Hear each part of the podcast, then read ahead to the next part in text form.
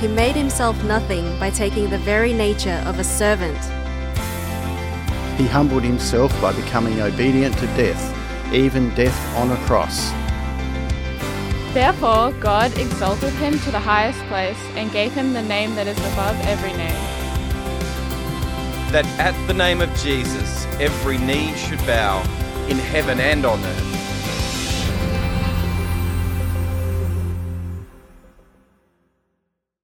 Today's reading is from Philippians chapter 3, verses 1 to 11.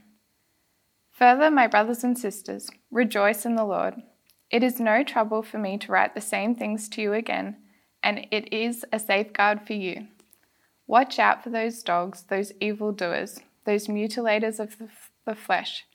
For it is we who are the circumcision, we who serve God by his Spirit, who boast in Christ Jesus, and who put no confidence in the flesh, though I myself have reasons for such confidence. If someone else thinks they have reasons to put confidence in the flesh, I have more circumcised on the eighth day of the people of Israel, of the tribe of Benjamin, a Hebrew of Hebrews, in regard to the law, a Pharisee, as for zeal, persecuting the church, as for righteousness based on the law, faultless. But what, whatever were gains to me, I now consider loss for the sake of Christ. What is more, I consider everything a loss, because of the surpassing worth of knowing Christ Jesus my Lord for whose sake I have lost all things.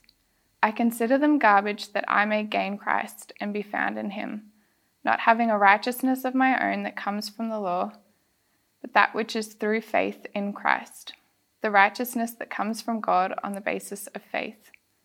I want to know Christ, yes, to know the power of his, his resurrection and participation in his sufferings, becoming like him in his death and so somehow attaining to the resurrection from the dead. Paul has spent the first two chapters of Philippians warming up. And now in chapter three, he is firing on all cylinders. Or should I say, just firing? Because he begins by taking aim at three different groups of people, warning the church at Philippi to look out. Look out, he says, for those dogs. Look out for those evildoers look out for those flesh mutilators. In each of these three cases, Paul's taking aim at people within the church who have created different criteria about who's in and who's out in the family of God. Who are the true believers and the righteous ones, and who doesn't make the grade? Firstly, Paul says, look out for the dogs. Now, hold on a minute. Paul isn't a cat person hating on your beloved pooch. He is contemptuously hurling back at his listeners a reference to Gentiles. Dogs in the first century weren't pampered, domesticated pets like we have today. They were pests, running wild, spreading disease. They were a byword for everything that should be avoided. Jews called Gentiles dogs because, like dogs, Gentiles were unclean creatures with whom Jewish people should not associate if they could possibly help it. So Paul isn't condoning calling Gentiles dogs, he's having a go. A go at those Jewish followers of Jesus who denigrate Gentile brothers and sisters because of their ancestry, which puts them outside of the descendants of Abraham and Sarah, and therefore outside the lineage of God's chosen people. It would kind of be like me saying to you, well, as we all know, Baptists have always been the true believers. And if your parents and your grandparents weren't Baptists, well, I'm really sorry. But you're going to have to drink the international roast at morning tea while the rest of us sip our lattes. You're going to have to sit in the second class seats in church, which ironically for Baptists aren't up the back, but are down the front, where believe me, the preacher can see you playing Candy Crush or falling asleep. Look out for those dogs, Paul says, aiming not at the so called dogs themselves, but at the ones doing the nasty name calling. Look out, he says, for the dogs and look out for the evil doers. The evil doers, this is a reference to people who pride themselves on keeping the law. They're the ones who believe that their good works, their keeping of the law, makes them superior and everyone else inferior. Paul says, look out for these people. Their reliance on their good works is actually, is actually dangerous because it's ultimately a form of self reliance that renders God unnecessary. And this isn't some benign distortion of the gospel of grace by faith in Christ. This is a full throated denial of the heart of the gospel. And what these people are doing actually hurts people because the consequences of elevating the works based righteousness of humans and pushing the gospel of God's grace out of the picture is the flourishing of evil. Again, Paul highlights the irony that the ones going around pointing their fingers and accusing others of evil are the very ones you need to watch out for because it's their behaviour that's contributing to the flourishing of evil itself. Look out, he says. Look out for those dogs. Look out for those evildoers. And finally, look out for those flesh mutilators. Flesh mutilators is a reference to circumcision. For Jews, circumcision was established as a symbol of the covenant relationship between the people of Israel and God. But in Paul's day, some people had lost sight of its symbolic nature and had started seeing it as a necessary badge that made you acceptable before God. This was a live issue for Paul because there were a bunch of followers of Jesus who were going around insisting that Gentile men of all ages needed to be physically circumcised if they were going to be spiritually right with God.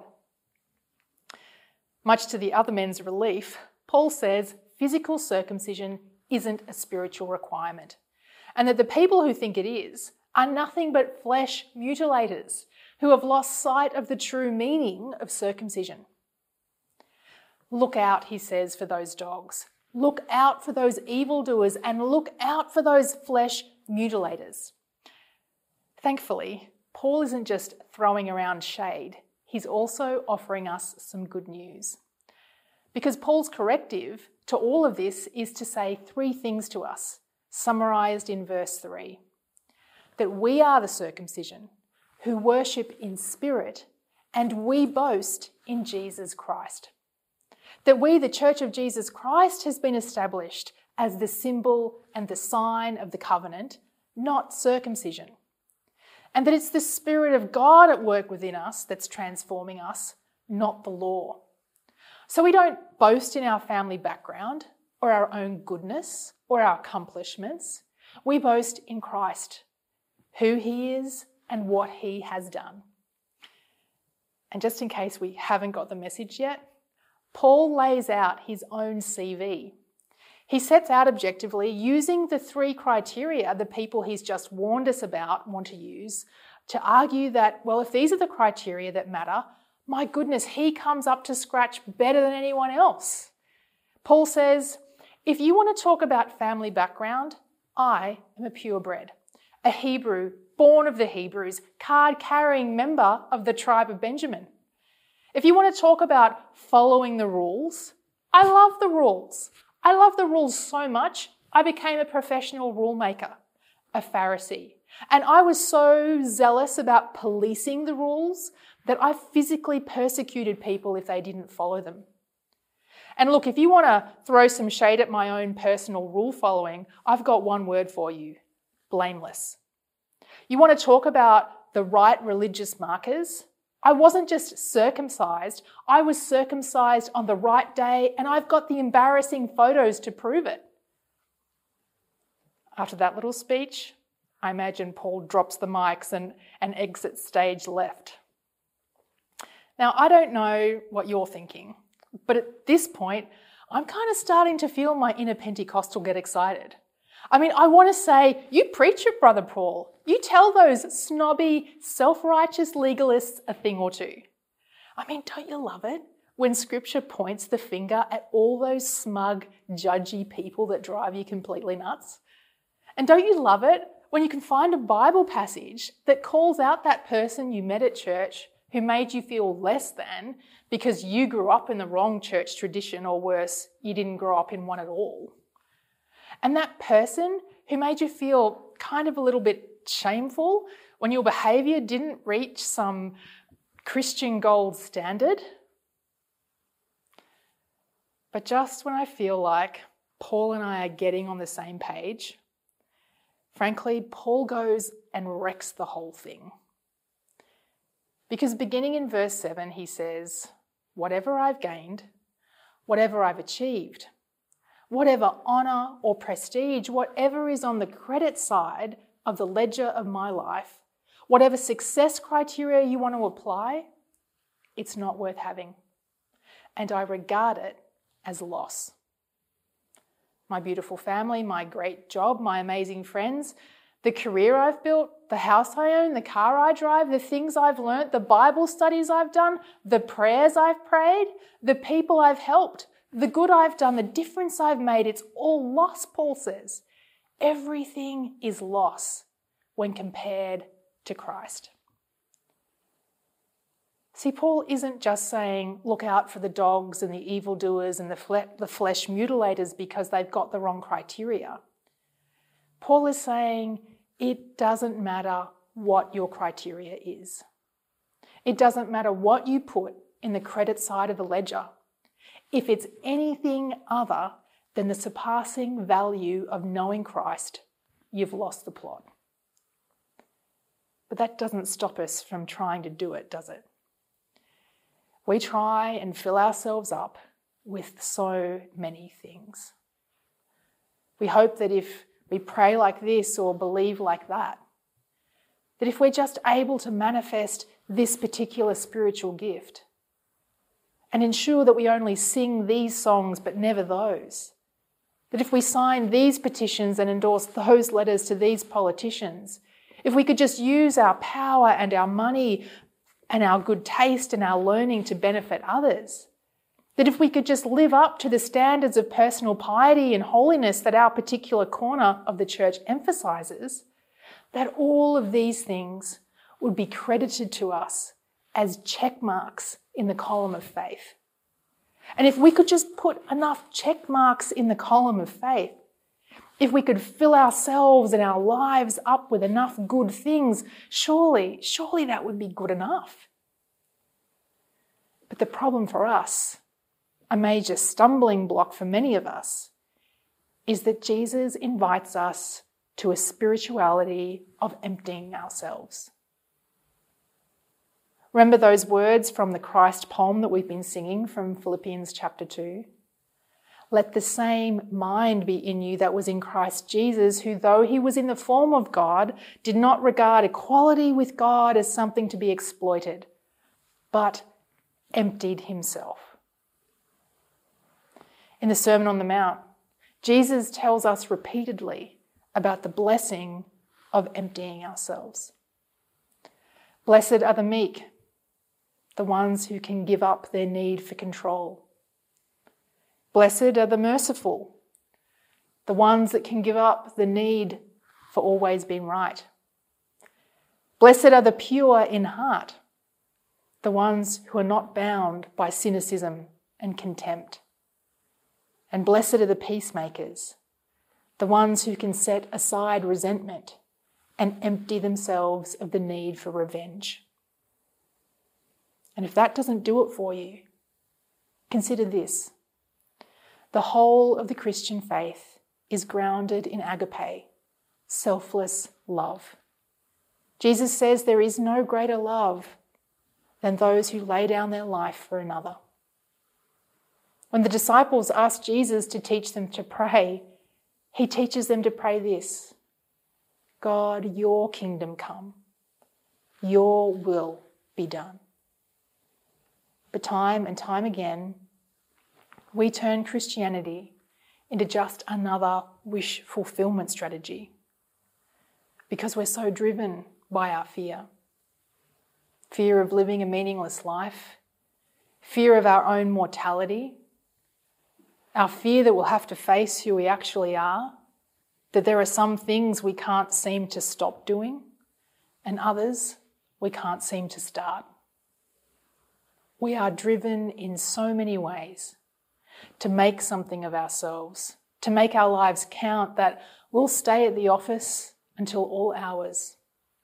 We'll use our children to prop up our self esteem. We'll twist the truth.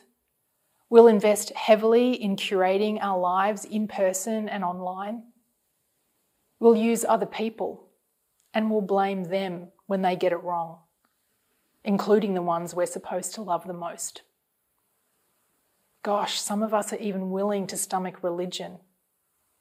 We're happy filling ourselves up with dogma and self righteousness, with a spirituality inspired by self esteem, with a kind of faith that cherry picks particular parts of the Bible and stitches them together in a comforting soft quilt that we get to wrap around ourselves as we rock back and forth, praying that God will deliver us exactly the kind of life we want.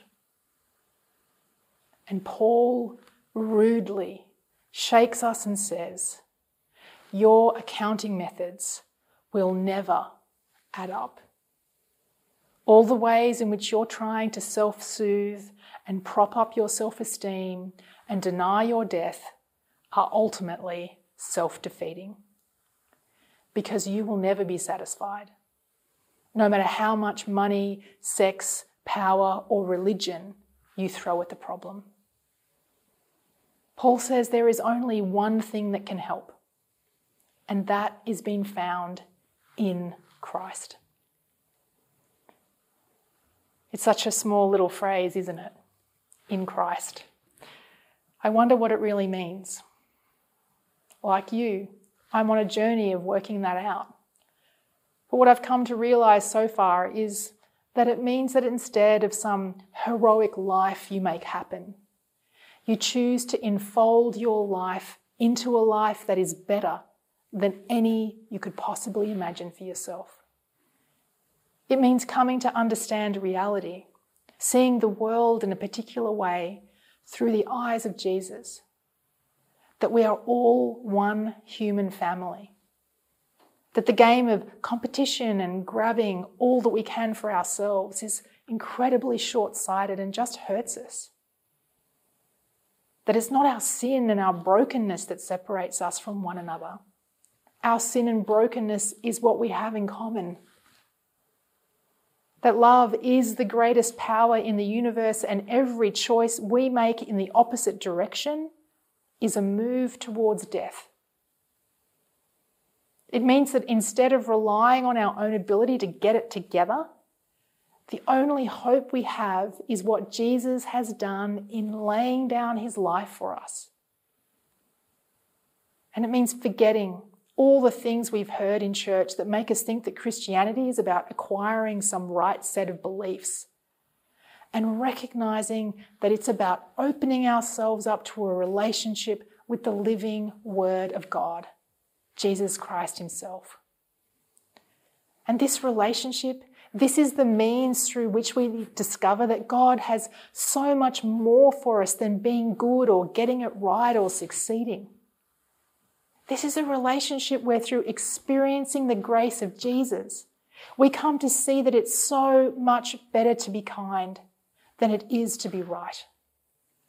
That we have more to lose in harboring resentment and taking revenge than extending forgiveness a relationship in which we experience, perhaps for the first time, a love that is so passionate, so persistent and unwavering, so deeply invested in us and this world, that it is willing to sacrifice itself for us so that we might have life and life to the full in this age and the one to come. What you believe, friends, about Jesus is no substitute for the life of His Spirit living inside of you. What you believe about Jesus is no substitute for allowing your life to be hidden in Christ. But in order to make room for Jesus' Spirit, you have to empty yourself of all that stuff you've been clinging to. Because believe me, it's choking the life out of you. And this emptying ourselves so that Jesus' Spirit might fill us isn't just something that we do once. This is something we do over and over again, something that we keep doing. Paul says in verse 12, Not that I have already obtained this or, or I've already reached this goal, but I press on to make it my own because Jesus Christ has made me his own. There is no arrival, but we keep going, emptying ourselves and allowing the Spirit of Christ to fill us so we might become imitators of Christ. So that bit by bit, we start to resemble Jesus, and the gap between who we are and who Jesus is begins to close. And it closes to the point that we are found in Christ. Look out, Paul says. Look out for those dogs. Look out for those evildoers. Look out for the flesh mutilators. Look out for anything and anyone that invites you to focus on anything other than the surpassing value of knowing Christ and being found in Him. Amen.